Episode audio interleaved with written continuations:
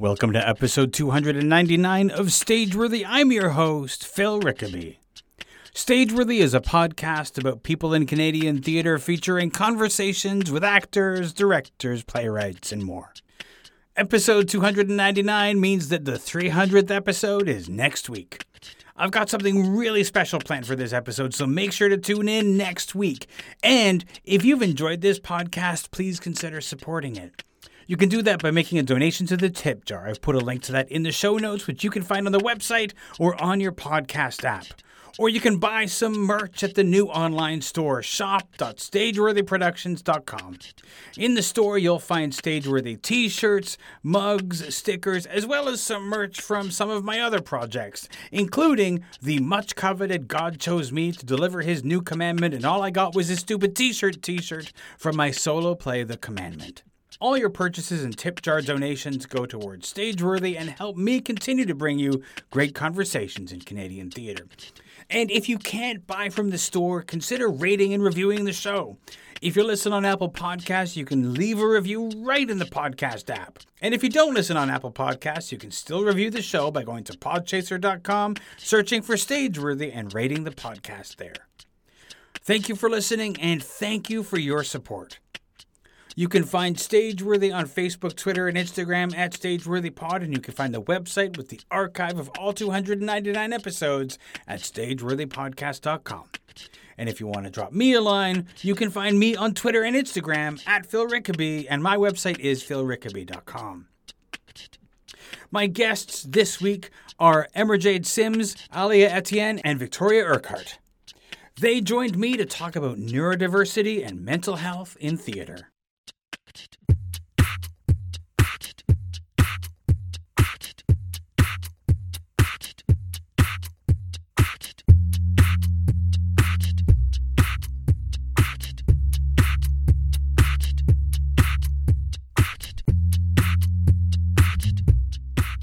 So just to get us uh, uh, started here, just to give us a little bit of a, of context for the conversation, um, it the rehearsal hall and the theater industry, um, for all of the I mean, there's great, there's bad, there's terrible things, there's racism, there's other things. But as far as people who are both neurodivergent or who have mental illness, theater can be a very uh, uh, difficult and and trying place to work in because you often it's not it's not constructed for you. The rehearsal hall and the rehearsal process is often not constructed for you.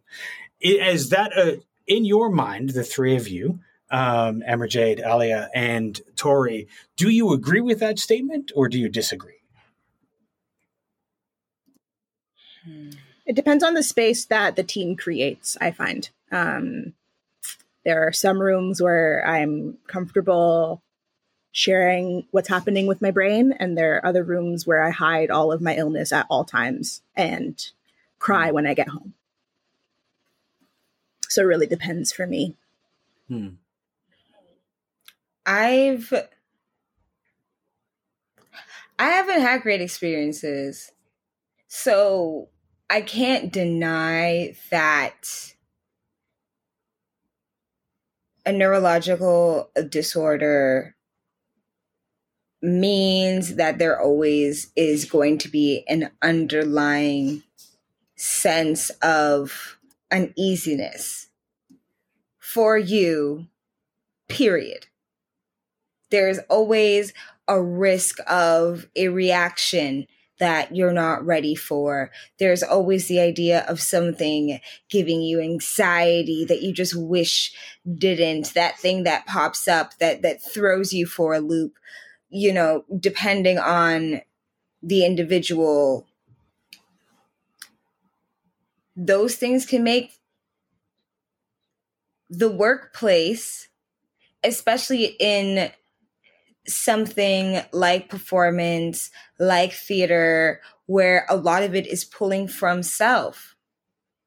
So, on the one hand, you have folks saying, be vulnerable. And on the other, you know that you have this secret, this underlying uneasy that you are just trying to hold. So for myself, you know, as PC as some folks claim to be, in the handful of times that my disorder has shown up, I've not been treated that well on mm. On the grand scheme of things. I haven't necessarily had great reactions or a lot of empathy. I think that a lot of a lot of the go-to phrasing right now is what is my brain's just built differently and the world didn't and society didn't um society was not built for my brain or or for other brains um than this neurotypical brain um and I, I find myself constantly wondering what the neurotypical brain is, um, because oh god, here we go. Every I can't believe I'm saying this. I mean, every every brain's makeup, every every human's chemical makeup is different. You want to let's go to the the stereotypical phrasing. Every brain is a snowflake. Um, and I, I gag as I say that. Um, but I, I think that, I think that it's so important for folks to remember that it's when we're talking about uh, these spaces being built for neuro neurodivergence, um, we're talking about um, we're, we're not talking about just accommodations. We're talking about needs and individual needs of, of each artist that enters the space. Um, and I also hear a lot of artistic leaders right now having the, the conversation, which I think is, is spot on that, um, how do we, how do we create a safe space for artists to get vulnerable and is that possible in this time?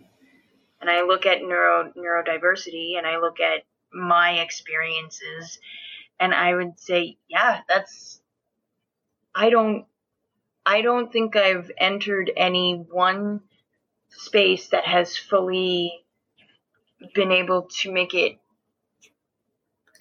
uh, safe for my neurodivergence to pop up. And I know that there are so many well meaning folks out there who, who are trying to learn about it and work with me. Um, but I don't think we're quite Tori, there's a phrase that you yeah. used, and that phrase and I don't was know if we, um, I, accommodations I don't know if we, rather we than can, what like, you um, need.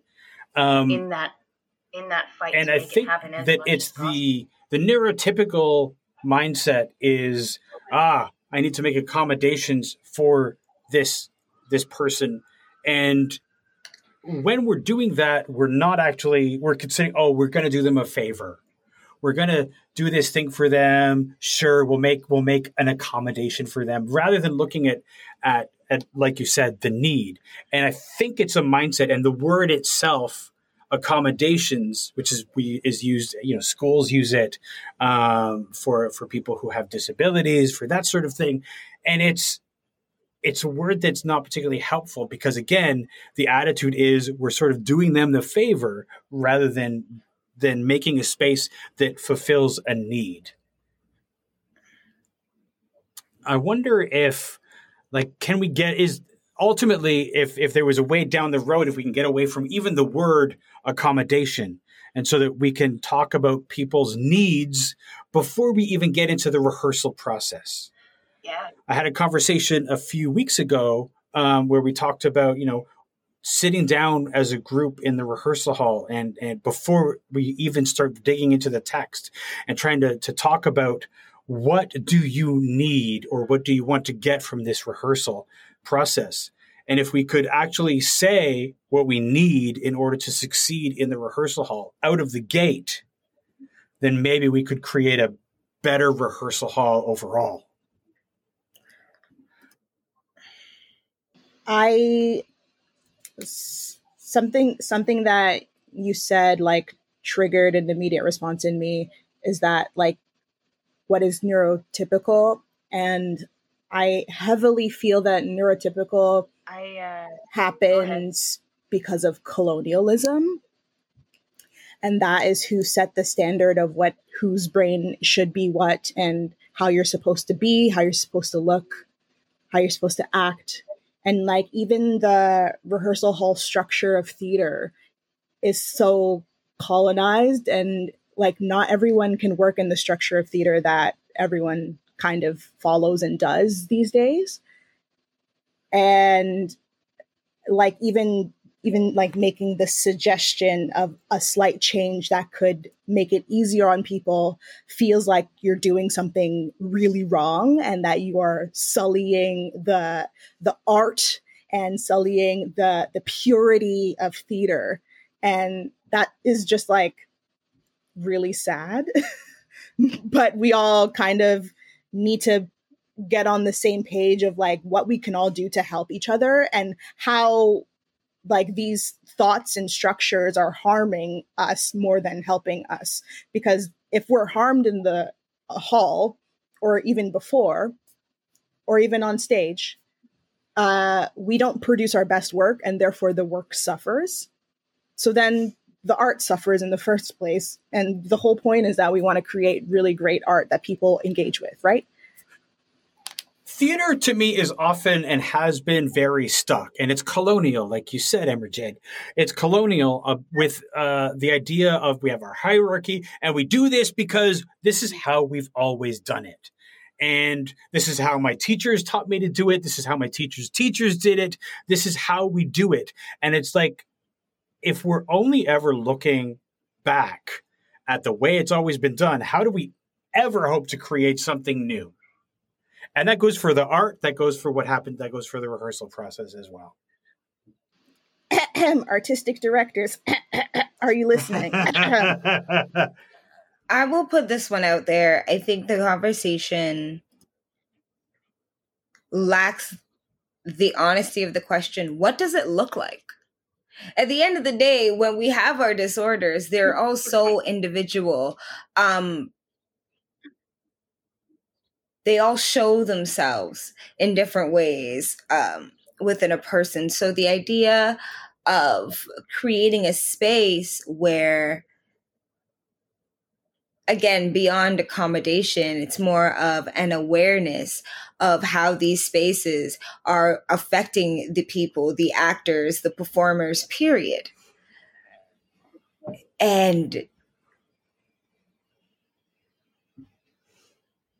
I just wonder what would be put in place that wouldn't need to be tweaked.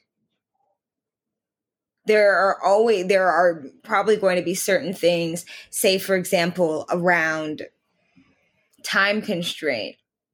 That's a massive one. The idea that how quickly you can pick up on something and you are reprimanded so quickly that I've I've had the experience of all right, I know this time I'm going to make sure to do this thing and the next time I'm going to make sure to add this thing and you're building onto yourself so you know by or at least for myself, you would know by the end of okay, I've done it 3 times now that's a mistake I'm not doing anymore. And you allow yourself as a performer to work through that. But when there's no space to work through that, and instead of someone having a personal conversation with me, instead of you know, someone on those breaks saying, Hey, this is a piece that I really need you to work on because the choreography needs to be tighter. Things like that in an empathetic way will change the way that we interact with the space. Because then you're going to go to someone and say, Hey, this step is a little bit tougher because I'm dealing with X, Y, and Z today. I may want to go over this again. And I've had times where I've said, you know, I'll add an extra rehearsal time. I'll go and talk to the other actors and work with them and gotten a solid middle finger. Mm. And these are the places that are so open and so free and organic. And yet they still steep themselves within this structure. So I think it's the idea of what would it then look like? The conversation is necessary, but what are then the steps that we're taking? Because for myself, when someone says, okay, so how can we accommodate your needs? I'm like, I don't, I don't know how. And I almost won't know how until, until something is messed up or un, un, until I'm, you know, confused, so to speak. And that's tough. But in that same vein,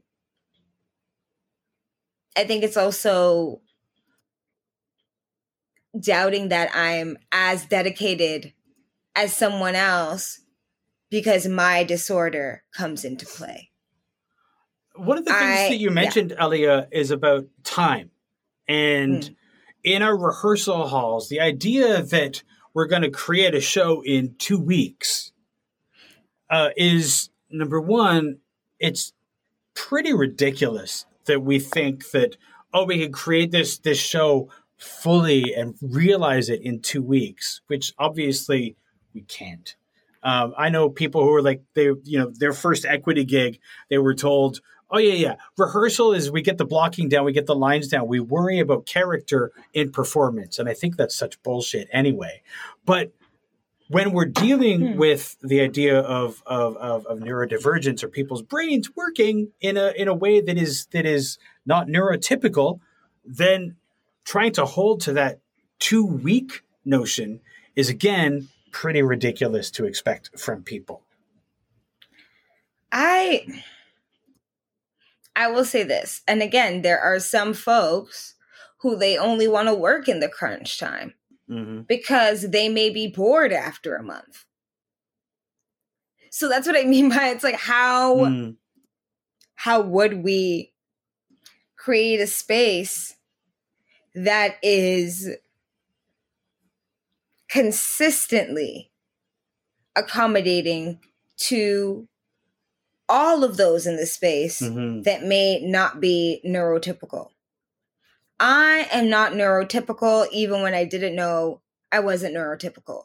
So I don't know how those people's brains work. And I think about that in reverse though. If someone was if if I'm working um of my own accord and I've worked with someone who is very type A and I have so much respect for them. I loved working with them. But I also couldn't stand it because I felt like I couldn't fully create. Mhm. I respected them. I was floored by their work ethic, but I don't feel like I did my best work because I wanted to be barefoot and I wanted to stop and eat snacks every 15 minutes. And to this other person, it was like, you're not working. Mm. You're not doing anything. Why are you sitting down? Why aren't you trying to memorize the blocking? And Mm. for myself, I'm like, why are we doing blocking? I don't even know what the piece is about. Mm. Yeah. There's such a um like you mentioned Elia about the the you know it's all well and good to say what do you need but you don't know what you need until you need it right? And i think that sort of goes to the neurotypical rehearsal hall because it's so many times we we've decided how we're going to work.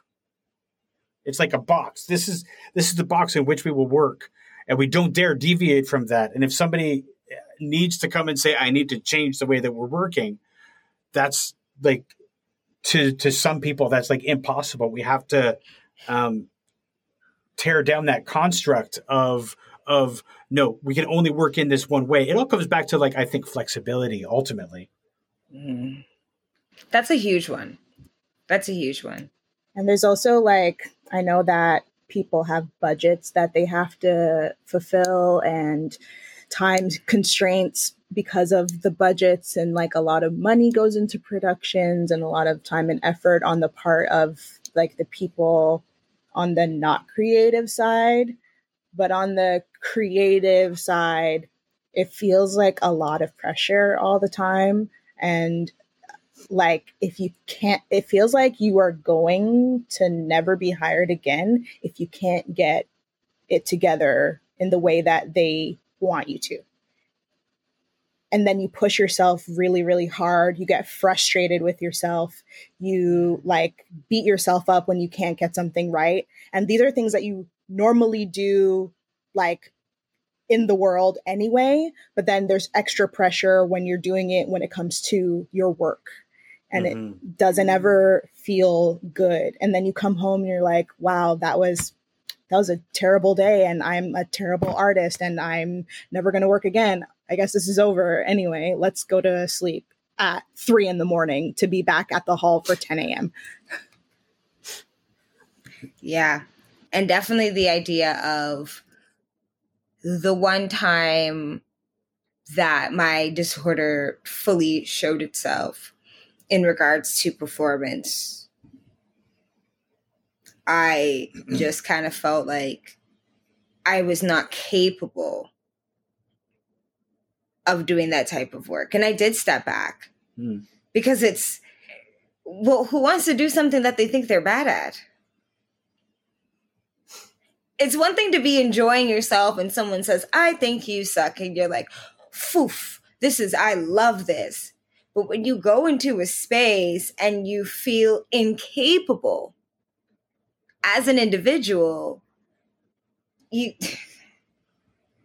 you got to take a step back and wonder why you were doing that thing in the first place because apparently mm. you you ain't no you, you ain't nobody and that's a tough one like that that put me in a different mindset for quite a while in regards to um, just performance in general because I am a sensitive person and I don't need someone cussing me out because I put my step in the wrong direction. I need mm. not those problems. And it seems unavoidable.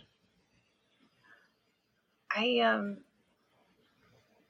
I find that especially right now, um, especially theater companies are looking That there's this there's this small opening that has started and hopefully like we're all hoping that it expands but it's it's go it for for neurodiversity um and and for folks operating with invisible disabilities but i'm finding that it's going very much off of you have to come to our language and you have to explain what you need and how you work in our language and it's got to fit in our way and you've got to show us how we can adapt to work with you and meanwhile um, the thing that i'm learning is i'm six years in seven years into realizing that i'm even operating with invisible disabilities. And only this year did i learn that i'm working with not one but three. And with that, um, I don't have the entire language to say what I need, let alone to recognize that these are things that can be met. I have gone through interviews and auditions. Also, um, just a small caveat here, or not caveat, but a small note.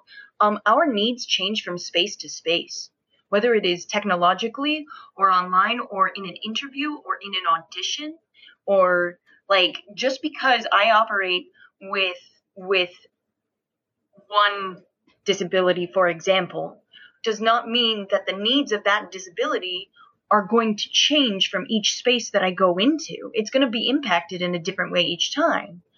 Um, but I digress. Um, I, I, the, putting the onus on me to articulate what my needs are going into any particular situation where I am being assessed as I go. And let's face it, whenever we go into any creative space right now, um, every every working opportunity is also an audition in and of itself. We've been taught that time and time again.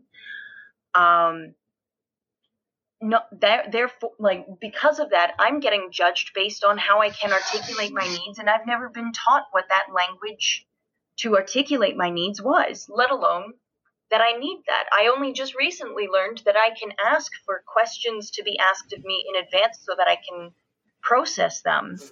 Mm. Uh, I only recently learned that I can say, hey, actually, your audition slots are 15 minutes each. My brain can't work that fast. I need the first five minutes just to process the space that I'm working in, which means I only really have about 10 minutes to audition for you. And I mean, I'm not I'm not saying 15 minutes as any specific theater company, um, just to put out there because I, I I I I'm grateful for every audition that I get. Uh, I and a lot of them do tend to to be around the 15 minute mark. Um, I I I say that as a general like. Usually you get 15 minutes, but for folks working with with uh, different different uh, cognitive uh, differences, um, we need the first five minutes to clock.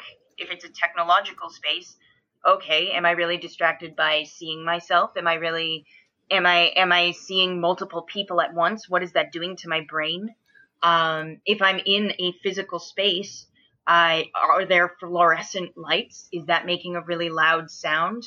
Are there are there lights that are just too bright? Um, how many people are sitting behind the desk? Who do i focus on with that? Because i can only process the the for example the the the social cues and and what's going on on people's faces one at a time. Or i just apply a general glaze but then i can't answer questions well. Like these are all different impacting factors that can be accommodated and can be uh, be assessed to to to make a more accessible space um, but expecting individuals there we go i'm back on track now. I but it, it can't automatically be ex- expected of individuals to just go in and and and take that leadership role. Um, i'm really encouraging a lot of theaters right now to actually give examples and say hey we have done these kinds of accommodations before. Would you like to email us? Because a lot of them right now are just saying, hey, email us with accommodation needs. And as an access hmm. point, that just intimidates the hell out of us because we don't know if you can meet our needs. And we don't even know if the if if the needs that we have are worth talking about or if that's going to be held against us based on the education that this XYZ theater has. End of thought. that one. That one. Being held against. Yes, yep. Madrid. Yep, exactly. Same. Because, like, one thing about artists that we know and why we hustle so hard is that we are so replaceable. And that's why we work as hard as we do to stay in the spaces that we're in but like the minute I'm like, I have an issue, then it's like, nope, we're not even going to bother dealing with that because that might be a problem down the line. You know what? Let's fire her. Let's get somebody else in who's proven themselves. They may not be as in depth with their work, but they'll get the job done and then we'll call it a day. Yeah. They're reliable. Hmm. And I think people would rather have reliable reliable like 98% of the time versus like unreliable for 5%. Yeah. And yeah. like I've been such fired the and they told me yeah, I've been fired and they told me like you're unreliable. I told them like I have a doctor's note like I just need to maybe cut down my hours. Oh, you're unreliable. Mm. Yeah, I'm, I'm sorry to hear, Emerjade we have such a uh, in theater in general we have such a, a, a um, theater in general has difficulty with the idea of self advocacy we'll talk about it but don't actually do it. Don't actually tell us what you need like we'll talk about uh, you know advocate for yourself but as soon as somebody advocates for themselves whether they're in a position where they're being harassed in the rehearsal hall or after rehearsal or they're they're trying to say what they need because of the way that their brain works these things make you difficult and these things make you um, uh, uh, not desirable as a performer, regardless of the work that you do and the amazing thing that you do on stage. It's at the root of uh, of the way that theater works. Um, it's that thing that we're taught from theater school: don't rock the boat, and that's that gets in the way of, of self advocacy. And it's it's one of the the core things that needs to change in the rehearsal hall in the offices in the in the in the workshops everywhere that we go in theater it's something that does need to change the amount of life i have missed because of theater school the amount of life i have missed because of theater school and sometimes theater because I simply just did I didn't know how to speak up for myself and I didn't feel like I could. I didn't feel emboldened to. I didn't know if support was in place. To this day, still shakes me. mm-hmm. And like even this conversation right now, I'm I know it's going to be posted, and I'm like, uh, I really hope that person who I haven't worked with yet isn't listening to this and thinking that I'm just going to make a big fuss if something goes wrong, and they're just like not going to want to hire me, because like that shouldn't be my concern. My concern should be where am I going to work where I'm going to feel comfortable enough that I can work well and do my best.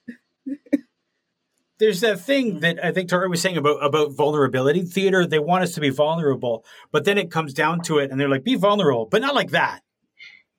There's this wonderful thing that I feel happens for, for folks working with uh, neurodiversity, and uh, I don't know. Uh, let me know. Let me know if this is if if this is relatable, friends. Um, but I find um, there's this certain amount of uh, I I feel like there's this extra amount of vulnerability that that folks working with neuro neurodiversity have. Um, because I one, I mean, we we know we've we've been put in in a bunch of extra vulnerable positions, um, physically or or mentally, and and I I agree that that can also be said of a lot of other other people, um, neurotypical, mm. neurodivergent, uh, or not.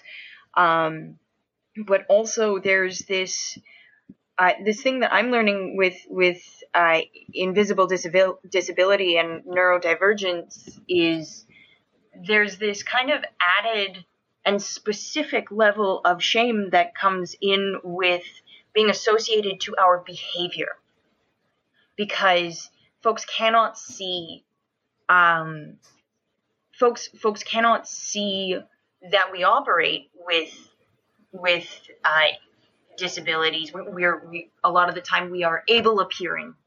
Um, this is not always true, but it, um, there there are uh, those working with individual in individ oh my gosh invisible disabilities um, where I if if our invisible disabilities are not seen, um, then our abilities cannot be seen. And so our invisible disabilities are mistaken for behavior. And our behavior is then something that we should be ashamed of instead of accommodating, instead of instead of facilitating. And that's not to not not to say that we get carte blanche for for our behavior um, by any means. Um, but it does mean that we need to learn to see our disability again to be able to to see our abilities, especially in this mm. field. Mm-hmm. Emerjade, I think you have something to say.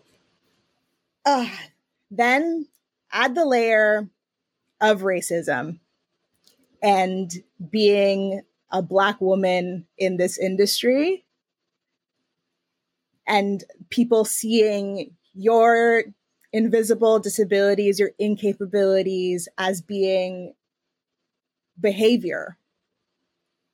Hmm. Uh, whew, child, Janet Hubert. Um, I I still think of um like the Fresh Prince reunion. Shout out to Fresh Prince. Yes. We love that.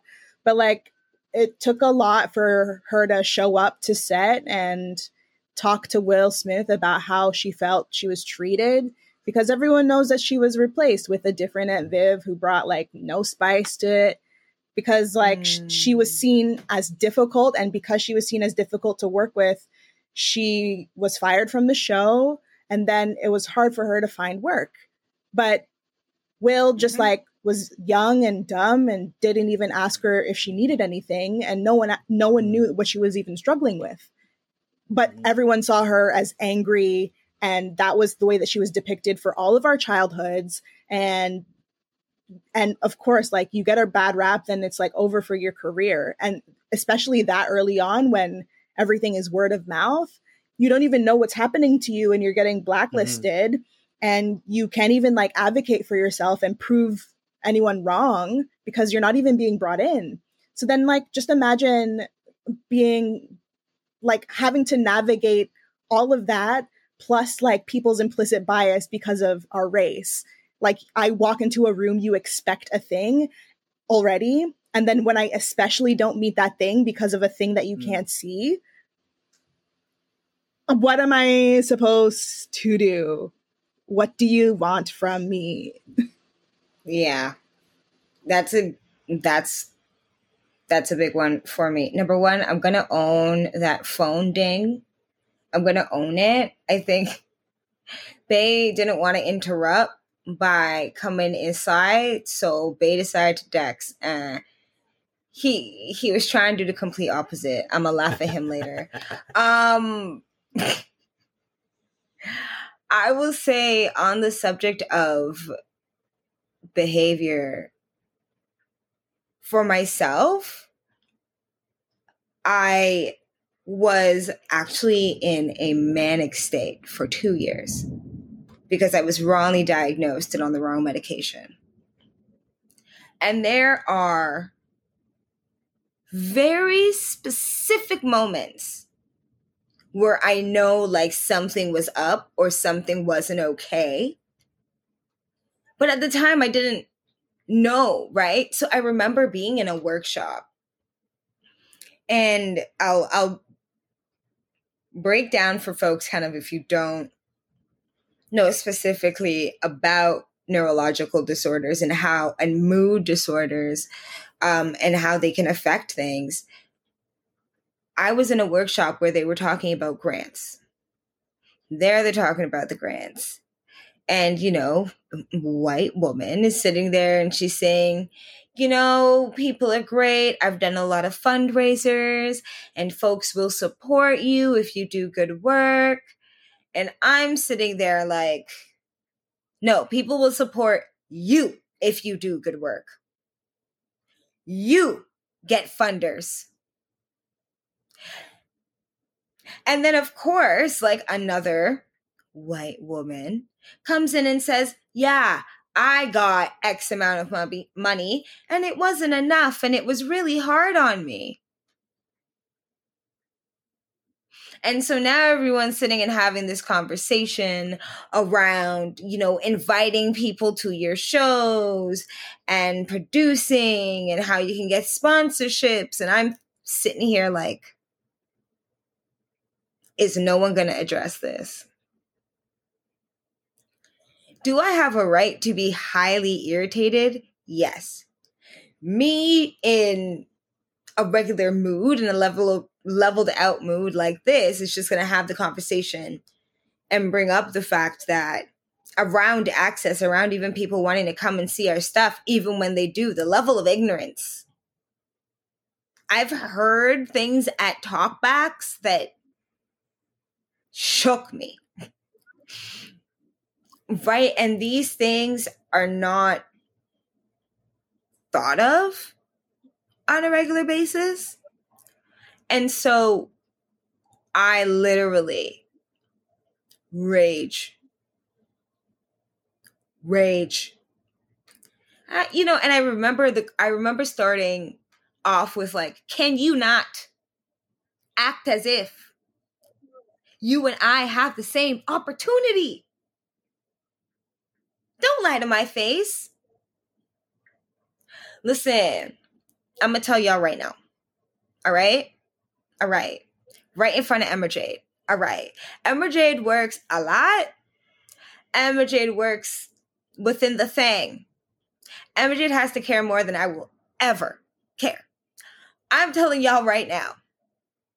These people are ridiculous because it's the idea that we're going into the spaces and we're so open mental health awareness. You, don't send around a pdf telling me how much you care when i know you're going to ignore me. So this woman is really sitting here speaking about all the producers that she can bring in and the access that you can gain. And trust me i've seen a lot of women like her get a lot of the things she did. But let me tell you, that rage, there was not there was no way she could deserve that rage.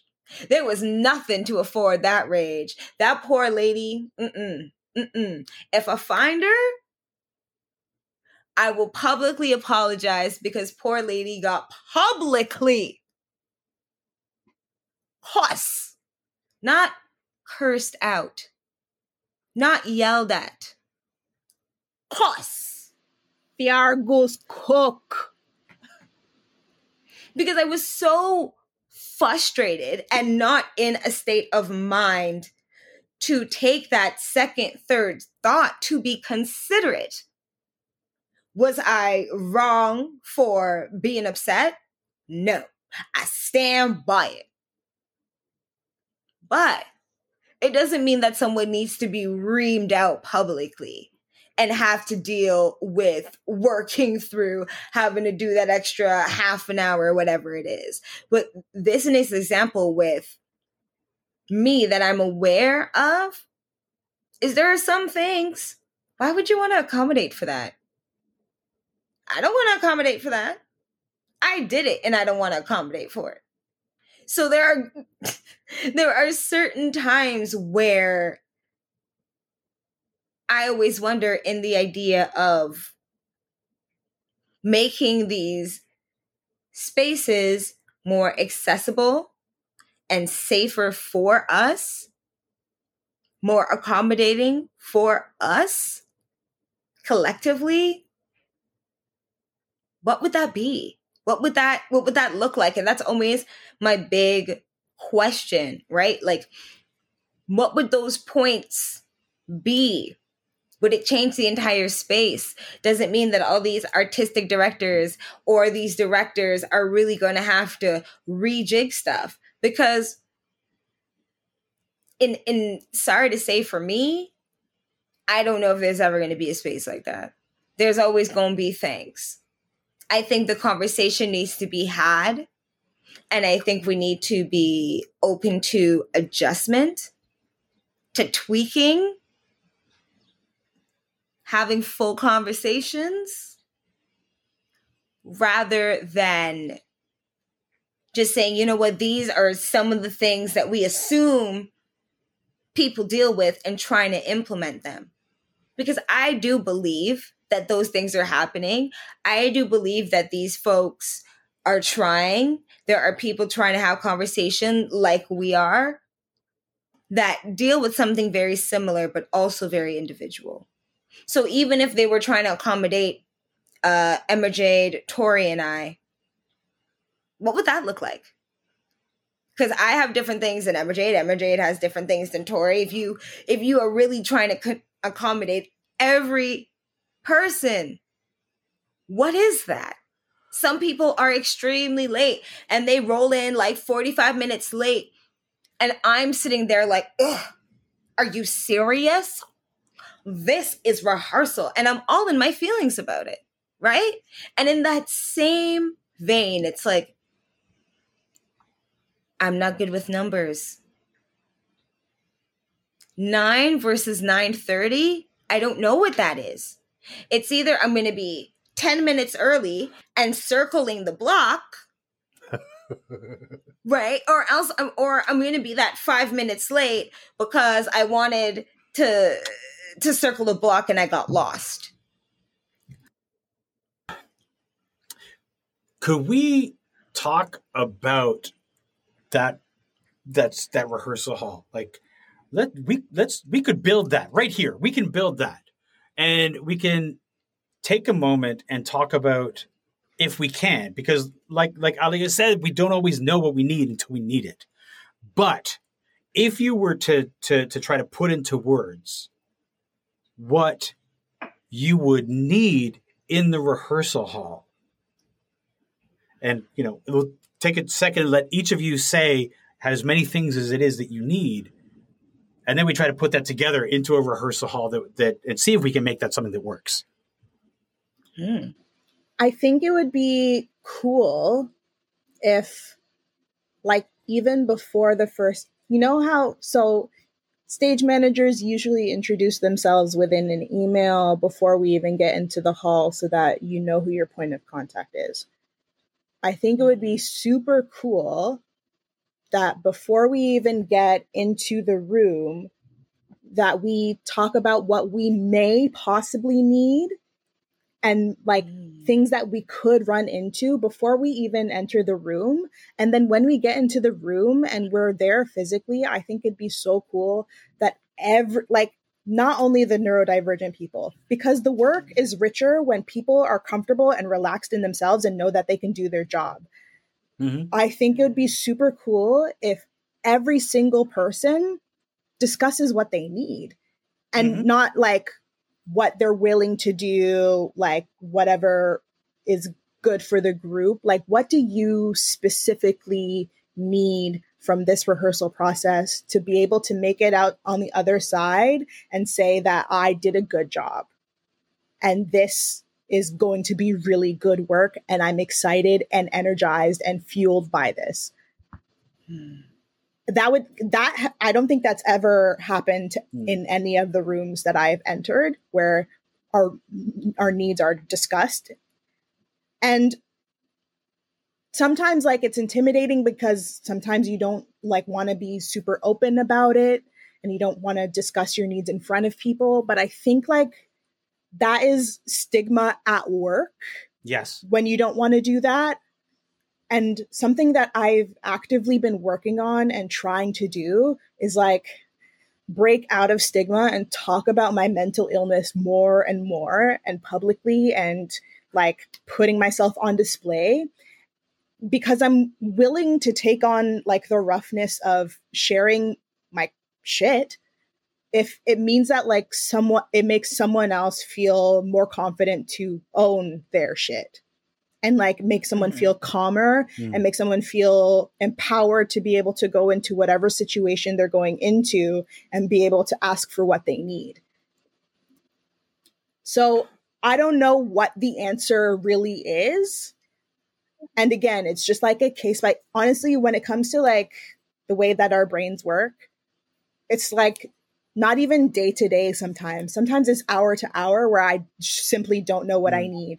Sometimes I need to have a drink of water because I literally forgot to drink water all day. Sometimes it's I have a migraine and I actually need to like shut down my body for half an hour and then start it up again but of course like how is a how is a rehearsal hall accommodating for nap time you know and it's just like mm. you you simply don't know until you get there and it's like so hard to like be able to articulate these things. And it feels like so again feels like you're sullying the theatrical practice by asking for these things.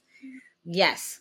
But I, it would be you so know, one of the things i want to jump in and say is just is one of the things I want to jump in and say is is is you're right. It would be awesome, and I think that that's if we could all start the rehearsal process by by saying what we need, because I think there's a lot of people, a lot of people in the industry who are fighting through what they and and not not accommodating what they need themselves in order to just do the work. For example, I'm an introvert. I need my time away from these people. You know, we're in, it's the ensemble. I am not going to lunch with you. And that's not an insult. It's because if I'm going to survive the rest of this day, I mm. need to be away from you. Um, and that's just one little thing. I'm not going out for drinks after. Again, I need my time away from you. And we, if we can all say and and and put it out there, the thing that we need, and everybody has the freedom to say what they need, then there are no misunderstandings when those things come up. We've already said, I need this. And and that might change. And if you say, sometimes I'm not gonna lie, sometimes I need like a 20 minute nap in the middle of the day and whatever that is, that's happened. And if we can accommodate that, awesome. If we can't, I understand. Like just put it all out there and everybody gets the freedom to say what they need and it's they're not punished for it because everybody's saying what they need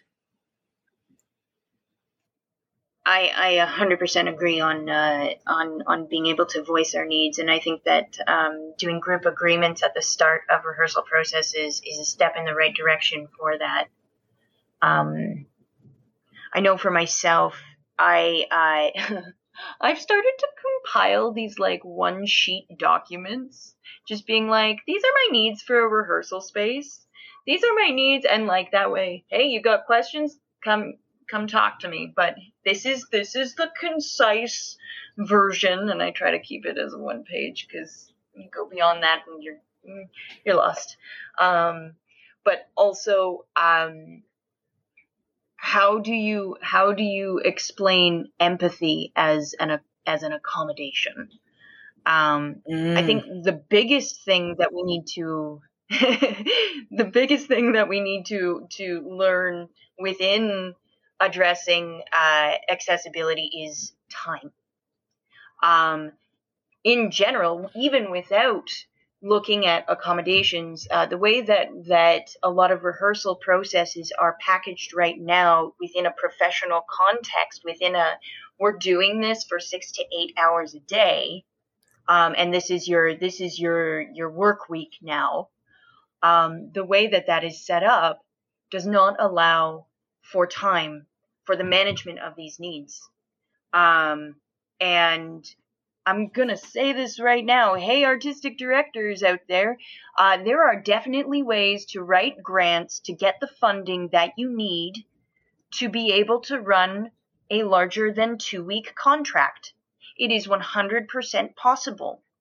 Um, and they will absolutely fund you if you are saying that I need to prorate this as an access need. Um, I think that that is so important.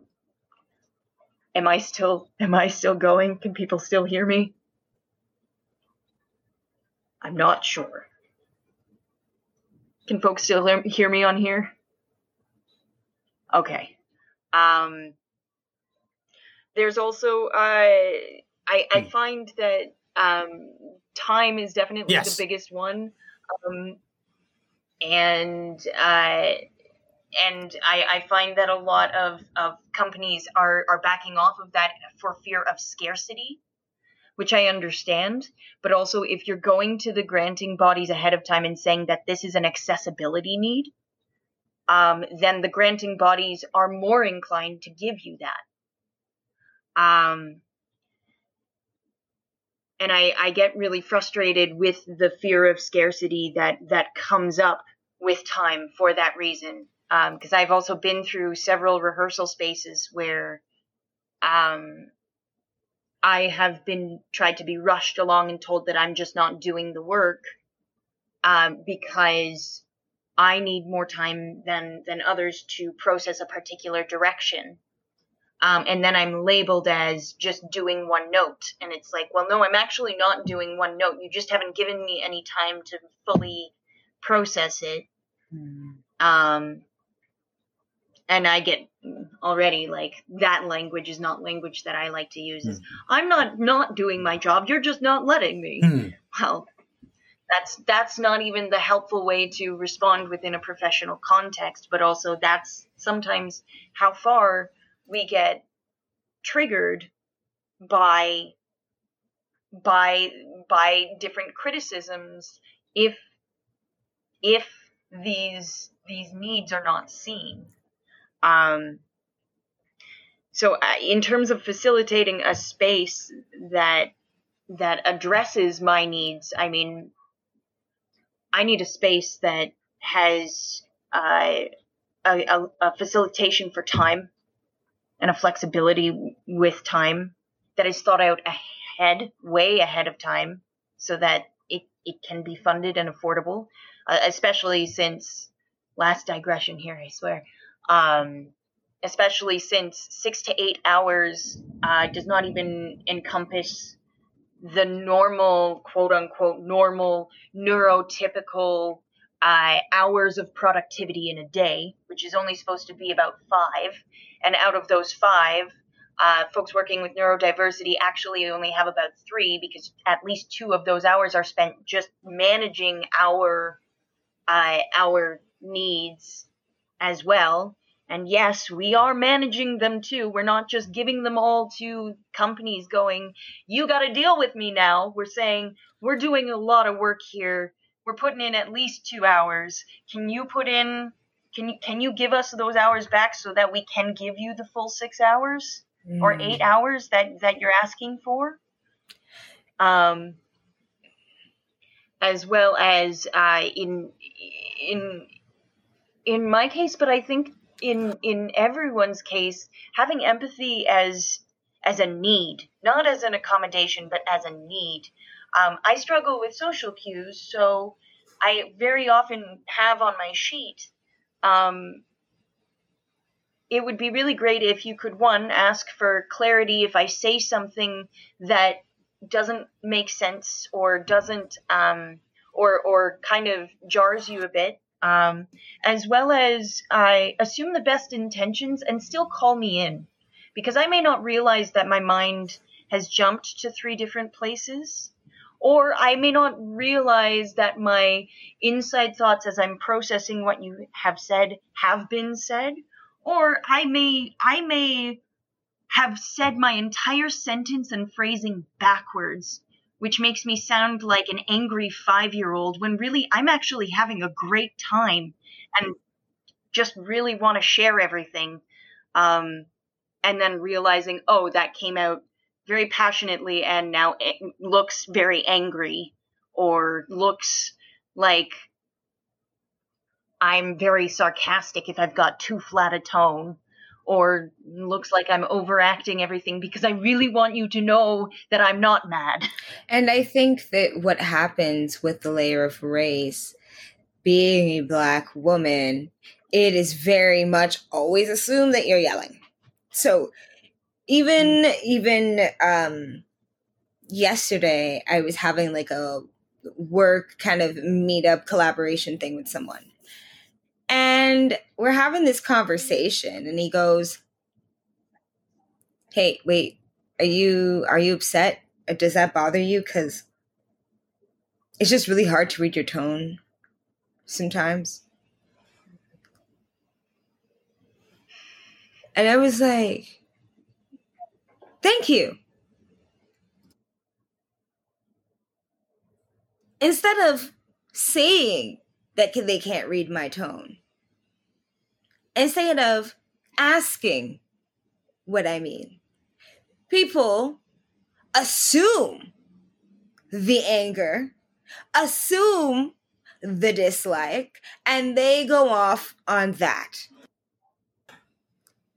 This guy was talking to me perfectly fine. He couldn't tell.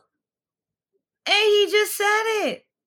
And I was able to say yes or no mm. or why or whatever the question was and move forward with a bet he now has a better understanding of my tone, my person and how I work.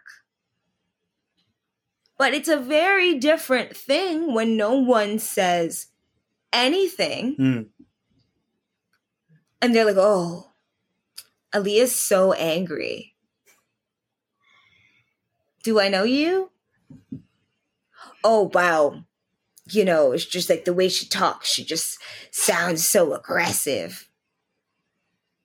Yeah, they I confuse have passion with aggression.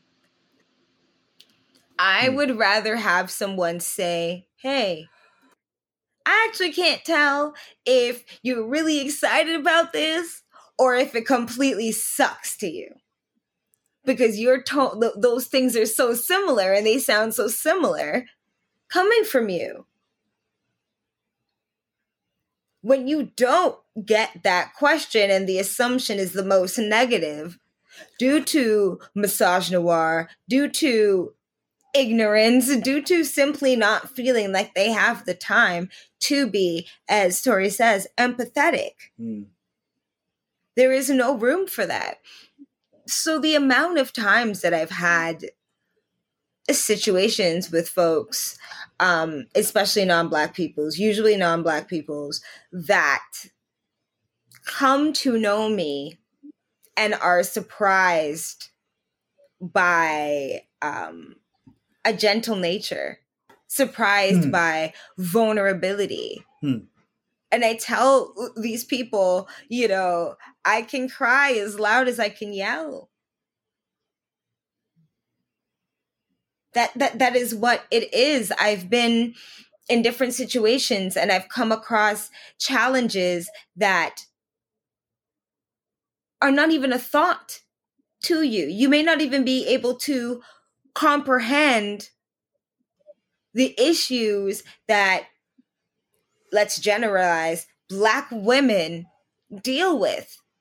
When you're not coming up against that and you don't hear those things about yourself, you're not being bashed on a regular basis. You don't lose your job if you mess up. You're not blackballed if you mess up but you can be.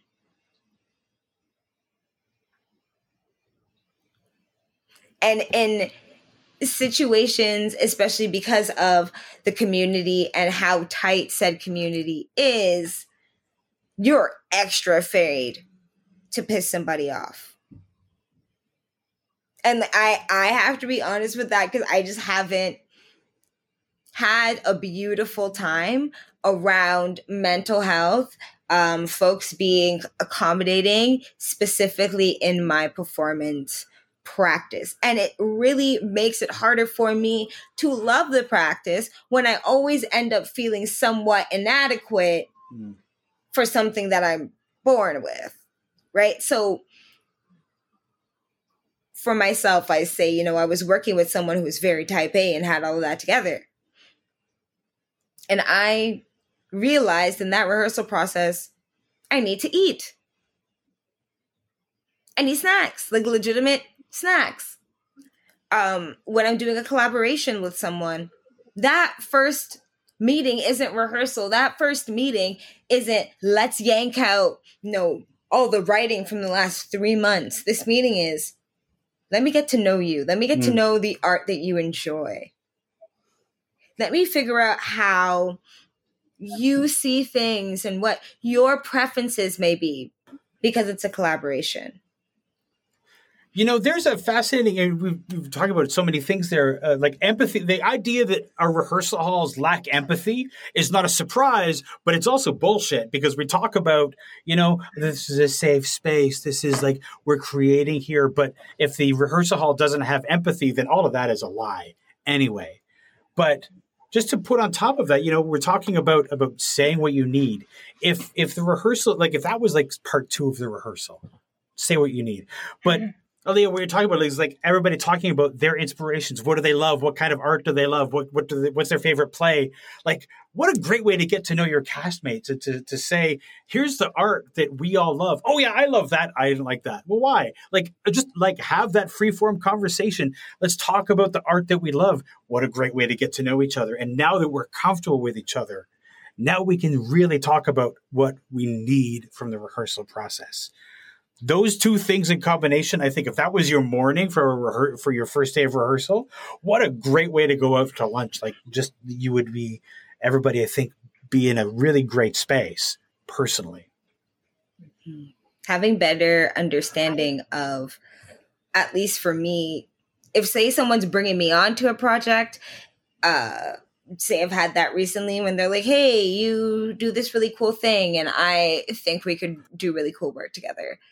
I'm always going to go in a yes, trying to figure out what exactly they may need from me, but trying to get to know that person. So when we are doing collaboration, it's more genuine. It means that that person is equally uh, giving selves to that piece as well. And so, like, if I can't sit and eat chips with you, Mm. If I can't, you want to be all healthy, good, good. Go rinse out some grapes, put that in a bowl. We could do the same thing. Fully agree. And you know, talking about the art that you love, that should not just be for the actors. The director should do it, the stage manager should do it, the choreographer could do it, the designer should do it, everybody should do it. Let's let's bring everybody on and everybody should, should also get to say what they need from the rehearsal. And, you know, get all of that in there. Like put it mm. all out there. And also try to figure out how to deal with time, like Tori was saying. If we could accommodate these three things, if we could do these three things and figure out time, we'd have a pretty good rehearsal hall. This is kind of gorgeous because I didn't know how this was going to turn out. I thought maybe it was going to be like a bigger thing, but you know what? That that says so much. That says so much about the possibilities of what we can do as far as making folks or having folks be more comfortable in spaces. And I will say, I've sadly experienced the feeling of incapability around performance. Um, and so it would be great to dispel that Mm. and to let folks know that, and especially these major companies know, it's it's not like we're going to cost you a million dollars. It we do not want to quit halfway through your show we want to work to our full capability. And this is what is going to help us. Mm-hmm. Absolutely. Literally that. Literally that. Ugh, gosh. Like if if they would just like listen to us once about what we need, Hmm. their show would be in such better position because we want to do our best work. We don't come in not wanting to do our greatest work. We all come in wanting to add to the fire and burn mm-hmm. everything down. But then, like, my asking for like one nap time is now rainfall on this fire that we've created. I think it's important that that that we acknowledge and just going into the rehearsal hall that that if we've talked about all the things that we need that we can we can not just we can't just we not just accommodate those things we can provide those things and really fundamentally change the way that the rehearsal hall works. Mm-hmm. Um, just as we start to start to, to wrap this up, I want to give every, uh, each of you a chance for any final thoughts about about anything that we've discussed. Um, uh, anything that you want to plug as well, feel free to plug anything that's coming up. I mean, like, this conversation has helped me realize a lot of things, but mostly that, um, like, our needs are possible to be met. And Yes. I think just like just like with how we all had to adjust and pivot and adapt to the Zoom world, our dreams are so possible and we should be able to make them happen. Uh, like and it, it's not even like beyond us because we've been able to dream this big to make like theater online. Like we've already made that dream possible so why can't we just dream like a little bit bigger so that everyone can be in the circle? That's my kind of final thought um yeah. Absolutely, thank you, uh, Tori. yeah, I uh oh um so we need to remember that we are coming at this with a highly institutionalized language um and that there's this current concept of professionalism that conflicts with a lot of this and we need to throw that out the window. Um but I, in order to talk about needs um, in order to fully understand needs, there are various different concepts of professionalism that uh, that are still being held on to in various different rooms that we don't need we just don't need to hold on to anymore.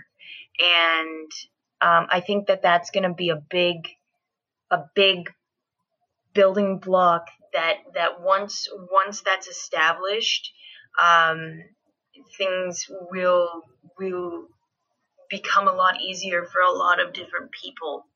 Um, there's there's having decorum. There's having there's there's delivering a product and all of the things that come within you know live performance in a in a when when you are exchanging goods and services. Um, but uh, our our concepts of what professionalism is right now is standing in the way of what uh, I I believe uh, we need to get at for uh, for creating accessibility, and that a large part of that lies within within language.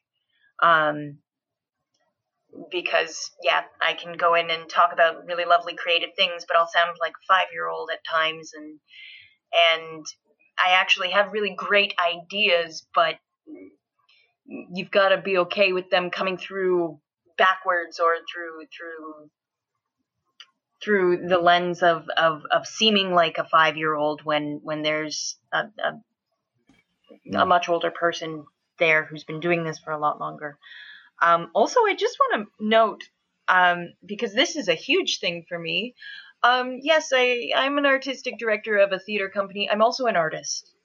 And I think that that needs to be said because I'm I'm an individual. I am an actor. I am a playwright. I am a director. I am a creator. And I've spent the past 10 years working to create space uh, for what I am now realizing is is actually neurodivergence um, in theater. Uh, but also, in order to do that, I have to create space for myself. And um, there are a lot of people who have, in the past, while well meaning, placed me in the role of a producer uh, or as a warrior um, for for various different things. And I mean, case in point, right now there's there's so many things that are are going on in the world that that I'm advocating for, and I, I it is important that I advocate for those things. But also, I'm a creator, and that's who I am at heart. And we hear this song from so many people at so many different times um, but I think more than ever, this is important, and this is true about me as an individual artist, and and and about many people working with neurodiversity because it's those people who work with neurodiversity who often get put into these places of being a producer who when they want to create in a room are stripped of their right to create because they don't quote unquote get it or they take too much time. Um, and I encourage everybody when you're talking to the to the next person you see working with neurodivergence, ask them what they're creating. Ask them what they're building. If if you know that that is what they want to do, um, and ask them what they want to do. Um, because sure, I will write grants till the cows come home. Um, mm. But I, for the first time in many years, have written a grant for a script that I'm writing. And I I want to make space. I, I have to make space for myself in order to be able to make space for for for my community as well. Um, and, and, that's so important for folks working with neurodivergence. I've taken way too long. Please, uh, end of thought. Hmm. Thank you, thank you, Tori. Aliyah, any final thoughts? Um, final thoughts. I would say that I'd I, would i would echo Emerjade in the idea of realizing a lot during the conversation around how much more accessible this these amounts of supports can be and also walking with an acknowledgement of this is such a big conversation. And neurodiverse peoples are quite diverse. So even though we don't have to, uh, I guess, divulge what individually all of us go through, most disorders also come, you know, they roll deep. Disorders roll deep.